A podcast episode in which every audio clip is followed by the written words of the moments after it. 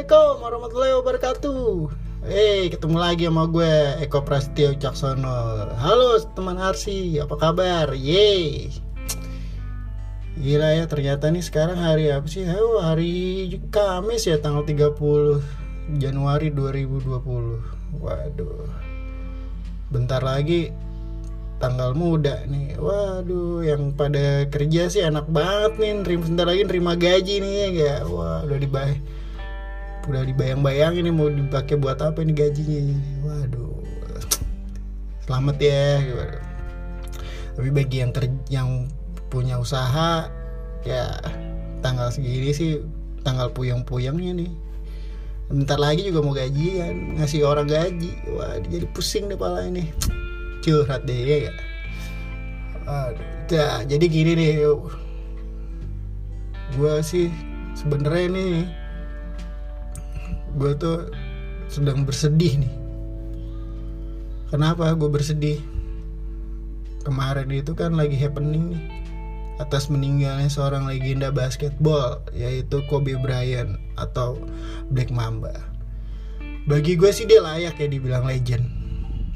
Soalnya ya dia itu tidak hanya menunjukkan bahwa dia itu adalah pemain basket tapi si Kobe Bryant ini banyak sih dedikasinya buat bola basket. Bahkan dia sudah uh, intinya sampai saking bas saking sukanya sama basket saking cintanya sama basket dia bikin film dong yang judulnya itu Dear Basketball. Di mana tuh film Dear Basketball itu? Itu tuh udah ngedapetin Oscar ya. Yaitu di Oscar itu dia dapetin uh, nominasi Best Animasi Short Film dan bagi gue tuh gila itu udah percapaian terbaik lah bagi pemain basket. Sampai lo bilang bahwa ini loh tentang perjalanan karir gue. Dan emang itu bisa jadi inspirasi buat lo, lo pada gitu. Dulu nih ya sebelum gue ada Kobe Bryant gue tuh saya suka banget gue namanya Michael Jordan. Ngefans gila gue dari SD gue dari SD gue kelas 1 kayaknya gue udah pakai Air Jordan tuh. Sampai akhirnya dia pensiun terus gue udah eh, udahlah udah males gue pakai Air Jordan karena emang dia udah nggak main juga. Nah semenjak itu gue suka tuh yang namanya Kobe Bryant. Dan emang menurut gue Kobe Bryant sih sama Michael Jordan 11-12 lah ya. Karena ya emang dia posisinya juga sama dan emang dia penentu juga buat tim. Tapi ya masing-masing orang sih punya personality yang beda-beda. Terus di film ngebahas tentang film Dear Basketball nih gue tuh uh, mencoba mereview nih kemarin pas gue tuh berapa kali lah gue nonton. Itu tuh ternyata tuh di film itu tuh dia berceritain tentang nih kecintaan dia tuh sama Lakers Le uh, basketball termasuk LA Lakers dia tuh dari umur 6 tahun kalau nggak salah tuh dia udah suka banget sama basketball uh, dan termasuk Lakers. Sam dan secara emang dia juga keturunan anak pemain basket. Bapaknya itu dulu anak pemain basket. Sama-sama pemain basket lah di NBA terus dia tuh yang bikin gue terharunya tuh dia ada tuh di film itu dia berkata gini but my body knows it's time to say goodbye and thanks uh, sorry and that's okay. I'm ready to let you go. Wah gila. Kalau lo yang kalau lo yang ngerti bahasa Inggris sih lo paham nih artinya. Tapi kalau gue ya gue pakai Google Translate. Nggak lah. Ya dicoba lah. Kita pasti bisa lah dikit-dikit bahasa Inggris. Terus di mana tuh gue coba mengartikan bahwa uh, jika jika tubuh gue untuk uh, jika tubuh gue yang minta buat oke okay, kita stop. Gue udah gak kuat atau apa pun. Oke okay, gue gue siap untuk pergi dari basketball. Jadi intinya adalah dia akan pergi dari basketball di saat dia sudah ngerasa dia udah capek atau dia ngerasa udah nggak mampu dia akan keluar dari situ. Kalau gue sih menilainya beda ya. Setelah kejadian ini dan gue baru sadar bahwa sebenarnya tuh semua orang tuh akan berada di di masa di masa dia itu akan meninggalkan dunia ini entah kapan. Tapi terkadang kata-kata yang kita keluarin itu kita, orang baru sadar setelah kita udah nggak ada. Itu sering banget. Ya itu namanya sebenarnya pesan-pesannya dia. Dan emang bener sih dan akhirnya dia berhenti kecintaannya sama basketball itu dengan kejadian kejadiannya itu jatuh dari helikopter bersama anaknya yang tersayang yaitu Gigi. Wah bagi gue sih itu gila tragis sih. Ya tapi itulah namanya takdir aja lo nggak ada yang tahu ya kan? Kita juga sebagai kontraktor atau sebagai arsitek kita bisa jadi kita saking cintanya sama arsitek. Oh ada deh. Oh sorry sorry, sorry. gue potong dulu. Gue ada pernah dengar cerita.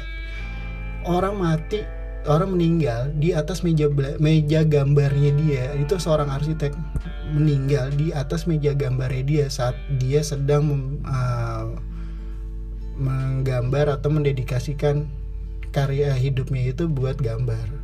Dan dia sampai akhirnya dia mati di di atas meja gambar bersama rotringnya dia dengan kertas kalkirnya dia lah. Dan bagi itu bagi gue itu ya itulah sakingnya orang mendedikasikan diri kepada yang dicinta ya seperti itu. Dan kita siap tuh nanti ya kita nggak ada yang tahu lah ya kita nanti mati gimana. Atau ajal itu seperti apa kita nggak ada yang tahu. Terus gue tuh agak sedih juga sih pas baca ada yang posting quotes yang dia pernah bikin. Yaitu heroes come and go but legend are forever. Jadi emang bener sih heroes itu datang dan pergi. Pahlawan itu datang dan pergi. Pahlawan pergi satu besok ada lagi pahlawan berikut ya pergi lagi satu ada lagi pahlawan berikut ya tapi yang namanya legend itu abadi. Wah gila. Kena sih di gue. Dan gue mau coba menyambungkan quotes ini ke dalam kehidupan arsitektur. Bagi gue your legend gitu. Lo seorang arsitek your legend gitu. Kenapa gue bilang legend? Karena karya lo itu akan selama selama lamanya gitu. Selama karya itu masih lo dianggap orang itu terbaik masih baik masih bagus ya itu selama lamanya jadi lo itu adalah legend menurut gue. Gitu. Jadi uh, ya kalau gue sih bilang contoh misalkan gini yang di dalam dunia arsitek itu heroes itu adalah mungkin di heroes itu bisa dibilang itu ya seorang drafter atau seorang konseptor atau seorang tukang aja tuh di dunia arsitek ya heroes itu bagi gue itu. Tapi kalau bagi yang legend itu adalah arsiteknya. Kenapa gue bilang legend? Karena dia menciptakan sesuatu yang abadi menciptakan sesuatu yang lama jangka panjang jadi kalau gue nih uh, menyikapi yang namanya berita tentang si meninggalnya uh, Kobe Bryant ya itu tuh gue ya sedih sih. Terus dia juga gue juga pernah baca nih quotesnya dia. Itu dia nulis ya, ini bahasa Indonesia-nya nih saya akan melakukan apa pun yang diperlukan untuk memenangkan pertandingan. Apakah itu hanya duduk di bangku untuk memberikan minum pada rekan-rekan satu timnya atau melempar tembakan untuk memenangkan pertandingan. Dan begitu gua tuh pertanyaan pernyataan itu tuh, pernyataan ide itu yang dia laku eh, yang disebut itu. Bisa loh kita aplikasikan sama pekerjaan kita, apalagi dunia arsitek Kenapa gue bilang gitu? Baik hanya sebagai konseptor atau sebuah desain atau mungkin kita sebagai drafter atau kita sebagai kontraktor. Yang penting hidup kita itu kita dedikasikan di kita harus dedikasikan sama sesuatu yang kita pilih atau kita kerjakan. Jadi ya quotes itu tuh bagus juga ya ternyata buat kita pas lagu pikir-pikir gitu. Nah tapi ya udahlah ya namanya ajal kita nggak ada yang tahu. Takdir itu juga nggak ada yang tahu and then mikir-mikir kecintaan basket nih. Wah gila gue cinta banget sama basketball dari SD kalau ada teman gue SD nih SD SMP SMA yang denger pasti dia bakalan sadar. Gila kalau kan dulu kan seneng banget sama basket. Seneng banget sama basket sampai lo percaya nggak gue tuh uh, bawa selalu bawa bola basket itu di dalam tas gue even gue mau les gue bawa bola basket sampai gue ngeliat ada ring nganggur gue keluarin tuh bola gue main basket gitu. Ada orang lagi main basket gue ngajakin tantangin mereka. Ayo dong main basket gue sama gue gitu. Sampai akhirnya ya udah. Gue tuh pas waktu gue pernah punya cita-cita sih gue pengen jadi pemain bola basket. Karena ya gue sangat cinta banget sama basketball dan pemain-pemainnya yang gue suka. Termasuk ya Kobe Bryant, Michael Jordan, Scottie Pippen segala macam tapi balik lagi nih setelah yang namanya lo sudah memui, me, menentukan arah lo lo akan pikir yang baik atau buruk buat lo ke depannya dong. Nggak mungkin lo pikir cuman karena lo seneng lo pengen jadi itu terus lo lakuin itu. Menurut gue itu salah. Tapi kita harus pikirin itu logis atau enggak gitu. Hal yang nyatanya aja deh kalau kita milih itu apa yang terbaik buat kita apa yang terburuk buat kita itu harus lo pikirin nah terus gue itu tuh ya semenjak gue kelas uh, dua dua SMA atau tiga SMA gue lupa. Gue di, disuruh disuruh sama orang tua gue memilih lo mau jadi apa? Nggak mungkin lo jadi pemain basket bisa lo hidup. Sampai akhirnya gue pikir iya juga ya di Indonesia tuh gaji pegawai eh gaji pemain basket itu menurut gue ya gitu-gitu aja ya nggak ada lu nggak bisa berkembang lu nggak bisa nambah segala macam beda lah ya sama di luar negeri. Kalau di luar negeri mungkin oke okay lah di NBA gila. Itu itu tuh jadi entertainment banget gitu loh lo tuh pemain basket lo berarti lo pemain berarti lo tuh seorang entertain. Itu loh kalau di luar negeri. Jadi ya mereka punya salary juga yang lumayan lumayan bahkan mereka bisa nambah bisa nambah bisa nambah terus. Jadi ya akhirnya gue memilih tuh setelah gue ditanya sama orang tua gue kamu mau jadi apa sebenarnya nanti nah akhirnya gue pilih lah gue mau jadi arsitek atau gue mau mau gue mau jadi seorang planologi yang kuliah di bidang planologi atau perencanaan ya. Pokoknya intinya gue gue berada di lingkungan tersebut. Karena ya teknik lah ya karena gue emang seneng menata sesuatu itu tuh gue tata gitu sesuai yang gue pengen. Dan gue sangat bangga banget sampai gue punya karya yang orang seneng banget sama karya gue wah itu gue gila. Gue bangganya itu bener-bener bangga banget gue sampai akhirnya kalau ada orang nih misalkan mas saya mau desain A dengan budget sekian. Oh gitu. Oke coba deh saya gambarin. Oh gitu gue coba gambarin. Pertama gue ikutin dong apa yang gue, dia pengen sesuai budget. Tapi abis itu gue juga bilang sama dia kalau diginin oke okay nggak? Kenapa mas? Gue digini kok di, dikasih dikasih penambahan ini? Kenapa? Akhirnya gue kasih alasan. Alasannya adalah ini adalah karakter gue terus kalau dia nerima oh ya udah kalau itu karakter mas Eko boleh deh tapi saya nggak suka gitu. Ada yang nggak suka ada yang suka tapi yang jelas kita tuh sebagai arsitek kita harus punya karakter. Jadi kalau lo belum punya karakter lo itu siapa? Lo itu apa? Lo suka apa? Lo akan cuman cuman sebagai nggak beda jauh lo sama seorang drafter. Tapi kalau lo emang lo arsitek lo tunjukin dong. Lo tuh punya sesuatu yang menjadi uh, itulah lo gitu.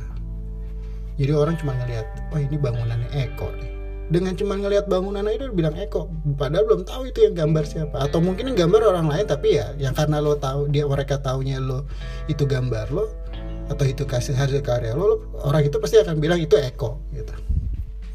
Nah dari situlah gue mau ngasih masukan buat kalian itu jadi seorang arsitek itu harus punya sesuatu yang berbeda daripada yang lain dan lo harus punya uh, ya itu uh, karakter lo harus membangun karakter.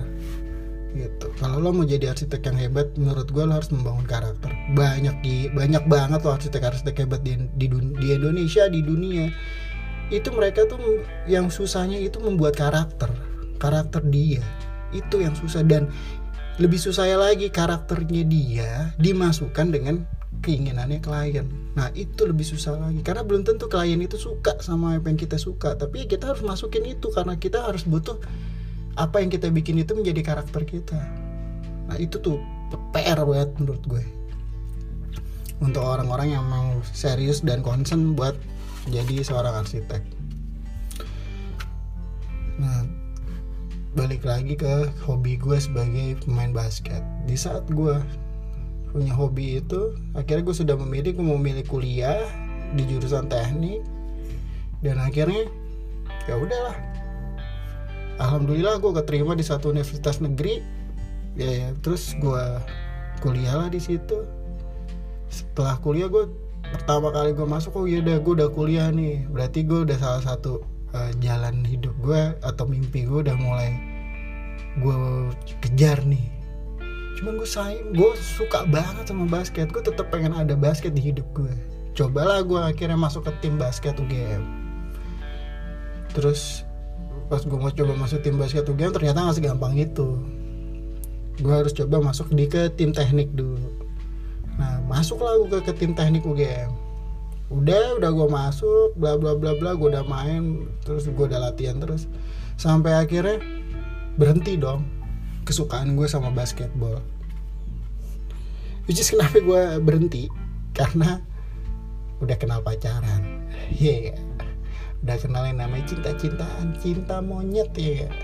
Udah kenal yang namanya masuk kos kosan ke kos kosan jadi kos kosan perempuan. Wah udah makin lupa lagi loh yang namanya sama apa yang lo hobiin gitu. Ah, hilang udah seketika ya kan?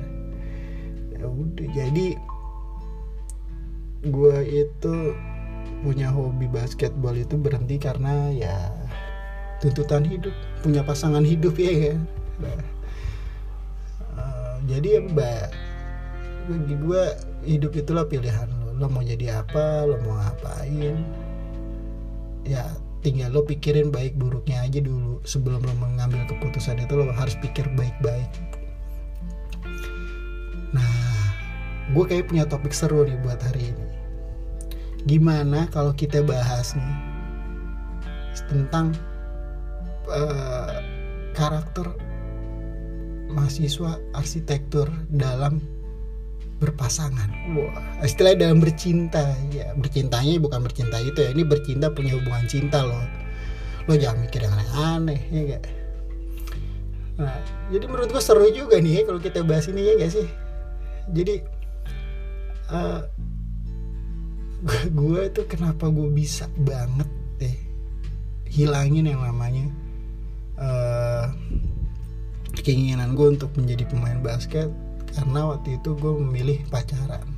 Karena kalau udah pacaran kan udah lupa lo mau waktu. Kenapa gue ngerasa penting banget pacaran?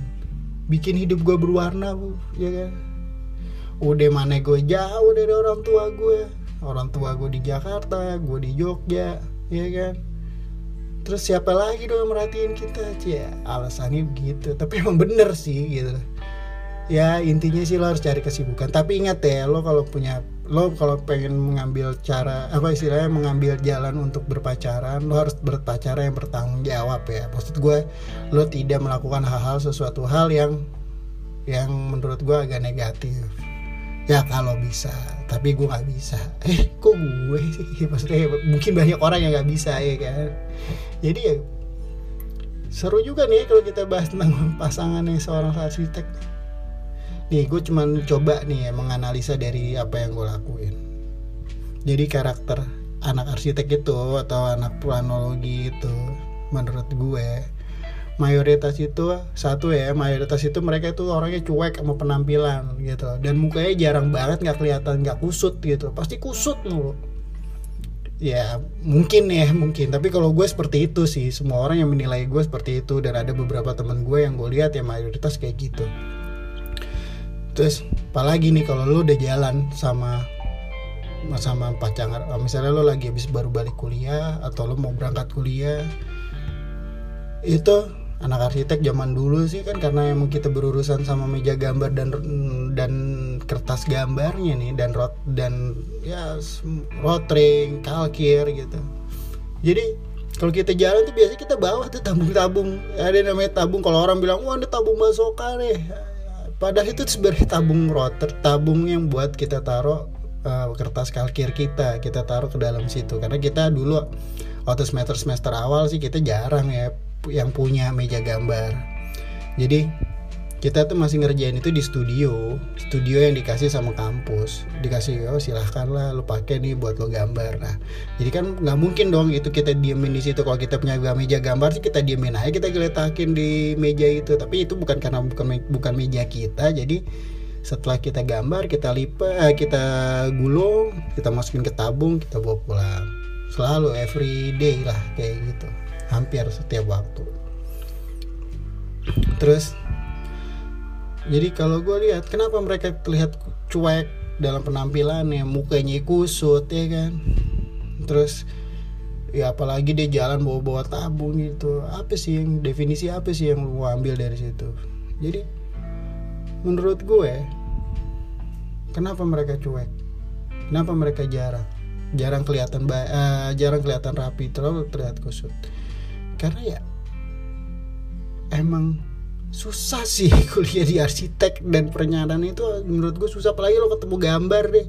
Lo tuh harus merencanakan sesuatu itu harus detail gitu. Lo harus benar-benar plus minusnya tuh lo lihat. Karena nih gini ya bagi gue arsitek itu kompleks banget sih yang lo pelajari nggak cuma sekedar gambar ya. Jadi orang salah nih. Karena gue suka gambar gue ngambil arsitek. Terus habis lo kuliah wah lo stres pasti. Kenapa? Karena arsitek itu yang lo pikir itu banyak banget gitu. Lo harus pikirin dari sisi ekonomi lo harus dari pikirin dari sisi lingkungan. Lo harus mikirin dari sisi uh, peraturan atau hukum. Jadi semua aspek itu dipelajarin. Lo bahkan sampai yang namanya kesehatan itu kita pikirin juga gitu jadi menurut gue lo tuh mengambil kuliah arsitek atau lo mengambil pasangan arsitek atau lo sebagai arsitek mau cari pacar jangan sama arsitek lagi deh daripada lo ribet ya tapi ya nggak juga sebenarnya. Tapi ya intinya sih anak arsitek itu dia cuek hanya karena cuek karena ya mereka nggak mikirin penampilan mereka sih gitu. Tapi terkadang mereka juga berpenampilan baik bagus rapi nggak usut senang. Apalagi baru dapat bayaran ya kan? Nggak usut dia itu. Ya jadi ya udah menurut gue sih ya simpelnya di situ sih. Kalau lo mau siap berpacaran dengan anak arsitek ya siap-siap lo merasakan yang namanya lo jalan sama orang yang cuek yang nggak pernah mikirin penampilan. Bahkan nih terkadang kan pasangan kita pengen kita kelihatan rapi di mata orang kita kelihatan ganteng di mata orang kita kelihatan cantik di mata orang. Tapi ya jangan lo paksain itu buat anak arsitek gitu karena ya itu akan bertolak belakang banget sementara ya. Tapi nggak tahu kalau udah menikah kalau udah udah bekerja mungkin nggak tahu ya. Kalau udah punya settle udah settle banyak ya dengan bisnisnya dengan usahanya dengan pekerjaannya dia gue rasa sih mungkin gak akan sekusut itu juga sih. Itu hanya mungkin pas waktu kuliah aja sih kusutnya kayak gitu. Terus sorry. Terus kedua itu anak arsitek itu terlalu fokus dalam kerjaannya sama tugas-tugasnya. Jadi menurut gue mereka tuh begitu. Sebenarnya tuh mereka perhatian loh. Bener. Berarti mereka tuh menghargai gitu kenapa? Karena mereka juga mampu membagi waktu itu dengan baik menurut gue. Kenapa karena gitu? Kenapa gue bilang kayak gitu?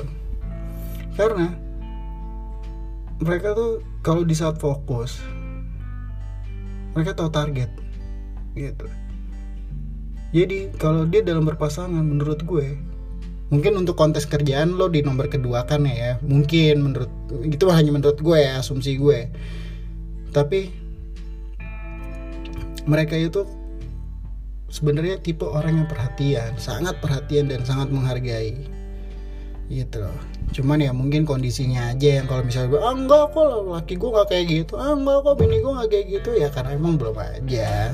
Emang belum terlihat seperti itu aja sih. Tapi so far tuh mereka kayak gitu kok sebenarnya gitu. Sama lah sama orang-orang yang lain. Cuman ya kalau udah bekerja dia harus fokus karena emang banyaknya dia itu bekerja dengan otaknya dia. Tan bukannya dengan textbook ya tapi mereka dengan gue harus gini gambar ini jadinya begini gue harus ini gini gini gitu. Jadi mereka harus fokus di situ. Jadi lo harus sabar ya. Kalau mereka udah fokus jangan lo gangguin. Tiba-tiba ntar ya yang aku mau kerja dulu ya. Ini aku lagi ngerjain gambar gini, gini kok kamu gitu sih? Kamu cuekin aku. Kamu ini kamu itu kamu ini kamu itu. Udah jangan deh lo daripada dia ngamuk ya. Udah mendingan oh gitu yang oke okay, tapi jangan lupa ini ya jangan lupa makan ya. Kamu jangan lupa loh kamu kan punya pacar aku yang harus diperhatiin juga nggak cuma kerjaan kamu. Nah gitu aja. Pengalaman banget ya jadi ya gitulah. Uh, kedua terus selanjutnya itu menurut gue cara berpikirnya itu visioner sih. Arsitek tuh mikirin tuh nggak cuma sekarang tapi yang akan datang jadi menurut gue ya kalau bagi orang-orang yang pengen banget punya pacar arsitek atau pengen punya pasangan hidupnya arsitek ya jadi lo siap-siap aja deh kalau jalanin sama dia itu. Lo bakalan diajakin diskusi terus ya kan? Tentang satu hal yang dia lagi pikirin tuh. Terus dan lo siap-siap juga nih jadi jadi seorang reminder buat mereka. Kenapa? Kadang-kadang mereka sus punya ide mereka langsung ngomongin tapi besok ada lagi ide lain. Tapi ya lo harus jadi reminder itu makanya gue bilang. Kalau lo pengen pengen punya pasangan lo yang yang lebih baik lagi ya lo harus menjadi reminder ya dia gitu. Kadang tuh mereka suka lupa soalnya sama yang udah dia omongin apa yang udah dipikirin gitu apa yang dia pengen lakuin dia suka lupa karena terlalu banyak yang dipikirin apalagi lo lagi banyak deadline ya kan? Lagi si A modelnya begini si B modelnya begini si C modelnya begini wah udah itu beda-beda tuh terus terus wah udah lah. Lu tuh sebagai pasangannya seorang arsitek yang seperti itu lo harus selalu ngingetin dia. Mas kok kamu ya lo ajakin ngomong misalnya dia lagi gambar nih eh kok gini sih ya? Kenapa emangnya bagus loh ini dia bilang katanya si arsitek gitu terus kata lo sebagai pacarnya waktu itu kayak kamu pernah ngomong deh sama aku kamu begini begini. Oh ya oh ya Iya juga ya. ya kenapa gak kamu lakuin gitu? Itu bagus loh. Oh iya oke oke oke ya. Ya itu maksud gue. Cara kerjanya seperti itu. Ya cara kerja ya terus bagi gue nih tapi untuk urusan rumah tangga biasanya anak anak arsitek itu cenderung memikirkan hubungan rumah tangganya itu buat ke depan bukan buat saat ini aja senang-senang sekarang enggak. Tapi nanti ke depannya seperti apa itu benar banget. Karena yang tadi gue bilang dia tuh visioner. Cara berpikirnya itu bukan hanya mikirin sekarang tapi yang akan datang. Itu so menurut gue nih dengan dengan beberapa unsur yang tadi gue sebutin nih di atas uh, cukup lah ya kita bilang layak buat jadi pertimbangan kalian nih milih pendamping dari background arsitek atau ya lu sebagai arsitek tuh harus seperti apa. Jadi kita tuh bicara tuh yang selalu realistis aja tapi tujuannya agar ke depannya lebih baik aja. Menurut gue sih gitu aja. Kalau urusan waktu ya menurut dan kadar kecocokan itu menurut gue sih uh, bilangnya kita tuh harus uh, kita harusnya harap harap maklum ya. Karena ya mau nggak mau dia emang begitu dia gitu. Kalau lo pengen nuntut sesuatu ya menurut gue nggak bisa gitu jangan ya bisa tapi jangan terlalu paksain karena mereka sudah dapat tekanan banyak banget dengan kerjaannya dengan tugas-tugasnya dia. Jadi menurut gue kita harus sama-sama berpikir yang sama-sama ya. Kalau gue sih mikirnya gini. Kalau dalam berumah tangga itu tuh ya kita tuh nggak cuma mikirin otak kita apa pikiran kita apa otak dia apa pikiran dia apa tapi kalau bisa tuh kita menyatukan dua pemikiran yang berbeda itu jadi satu pemikiran. Jadi untuk menghindari banyak konflik ya kita harus banyak diskusi gitu. Kita harus sering banyak ngobrol gitu. kalau lo sendiri lo cuek sendiri sama kerjaan lo lo cuek sendiri dengan pertemanan lo terus dia juga gitu ya akhirnya nggak pernah diskusi sampai rumah tidur capek bla bla bla bangun pagi kerja lagi bangun pagi kerja lagi ya ketemu nggak pernah diskusi. Yang ada sekalinya ada masalah buar langsung ngamuknya ya jadi ya sekarang sih gue ngasih pilihan nih semua buat pada ya, ke, ke kalian aja nih. Bagi yang punya hubungan sama arsitek tapi saran gue ya itu tadi. Ya kalian seorang arsitek atau kalian bukan seorang arsitek kalian harus mengumpul, harus uh, menyatukan dua pemikiran jadi satu pemikiran karena itu yang paling benar dalam setiap hubungan. Biar tidak ada lagi yang namanya miskomunikasi biar tidak ada lagi yang namanya konflik. Jadi kita tuh harus saling saling mendengarkan tuntutan atau melakukan apa yang pasangan kita harapin ya kak. Gitu. Jadi menurut gue sih cerita gue sekarang sih ya cukup sih ya buat pembahasan hari ini ya ya cukup lah ya buat episode kedua nih. Semoga episode ini masih bisa lo bilang seru nih. Semua ya karena emang itu yang kita harapin. Gue tuh pengennya seru-seruan gitu di podcast ini. Terus kita bisa sharing apa yang lo pengen tanyain apa yang lo pengen pengen lo dengerin. Boleh lah lo subscribe lo tulis di review atau lo mau DM kita lewat Instagram bisa. Atau lo mau hubungin gue kontak person gue bisa gitu lah.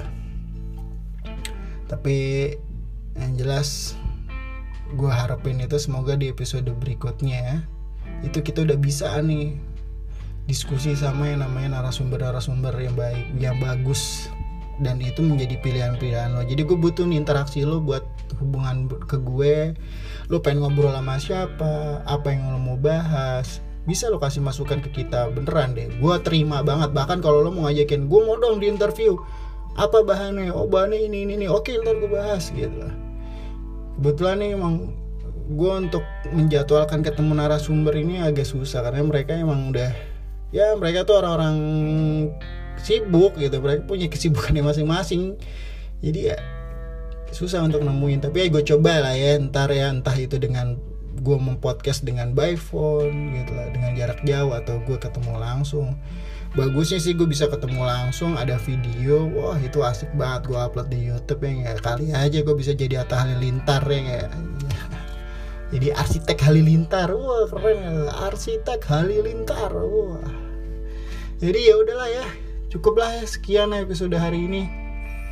Semoga teman-teman arsi bisa mendapatkan sesuatu yang positif dari apa yang gue bicarakan hari ini jadi cukup sekian uh, apa ya obrolan gue hari ini ya. Ya udah deh sampai ketemu lagi ya di episode berikutnya. Dan kalau bisa nih ya lo dong follow dong please. Atau suruh temen-temen lo follow dong Instagram kita gitu biar tahu update-updatean kita. Bahkan di Instagram gue ngasih beberapa jobs ini ya buat buat lowongan pekerjaan ya. Jadi ya nggak ada gunanya nggak nggak bisa nggak ada ruginya sih lo cuma ngeklik follow ya kan? Kadang-kadang gue juga gue follow back juga sih tenang aja jadi nambah juga follower lo ya nggak? Jadi nanti kita akan bahas banyak kok. Jadi ya gue mohon banget nih sama kalian ayo dong subscribe gitu. Di Apple Store juga kita ada di Spotify kita juga ada. Di dua itu aja sih yang baru kita fokusin. Karena emang dua itu yang sangat sangat sangat sering didengerin orang.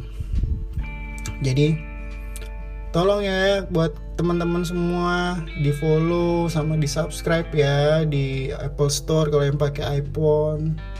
iPhone sorry iPhone lagi. Sunda bener ya. iPhone iPhone. Yang bagi yang pakai iPhone bisa pakai uh, podcastnya iPhone terus bagi yang pakai Android atau dia pengen dengerin dari komputer bisa lah ya follow Spotify kita gitu. Lah jadi ya tolong dikasih masukan atau kurang baiknya kurangnya baik buruknya semua segala macam disebutin ya. Kita terima kok beneran deh. Nggak lo entar nggak akan gue melomelin kok misalkan eh uh, admin wah suara penyiar lo jelek gitu. Suara lo nggak bagus terus gue bilang eh bangke lo ngata-ngatain gue lo bisa nggak lo jadi gue? Nah nggak kita nggak akan kayak gitu. Oh gitu oke ntar gue coba ya gimana caranya suara gue merdu gitu. Paling gue akan ngomong kayak gitu jadi ya udahlah. Kita nggak akan kita akan bikin uh, podcast ini tuh podcast podcast asik-asik aja sih gitu. podcast yang enak-enak aja podcast yang bisa membangun orang podcast yang bisa uh, bermanfaat buat banyak orang ya kan? Termasuk yang gue pengen adalah anak-anak arsitek yang atau anak-anak yang bekerja di bidang terkait sama arsitek. Entah itu planologi entah itu teknik sipil. Ya semoga bermanfaat lah buat kalian semua gitu oke jangan lupa ya di share ya sama teman-temannya biar gue makin semangat nih buat bikin podcastnya ya kan? Oke okay. uh, cukup. Sekian dan terima kasih. Assalamualaikum warahmatullahi wabarakatuh.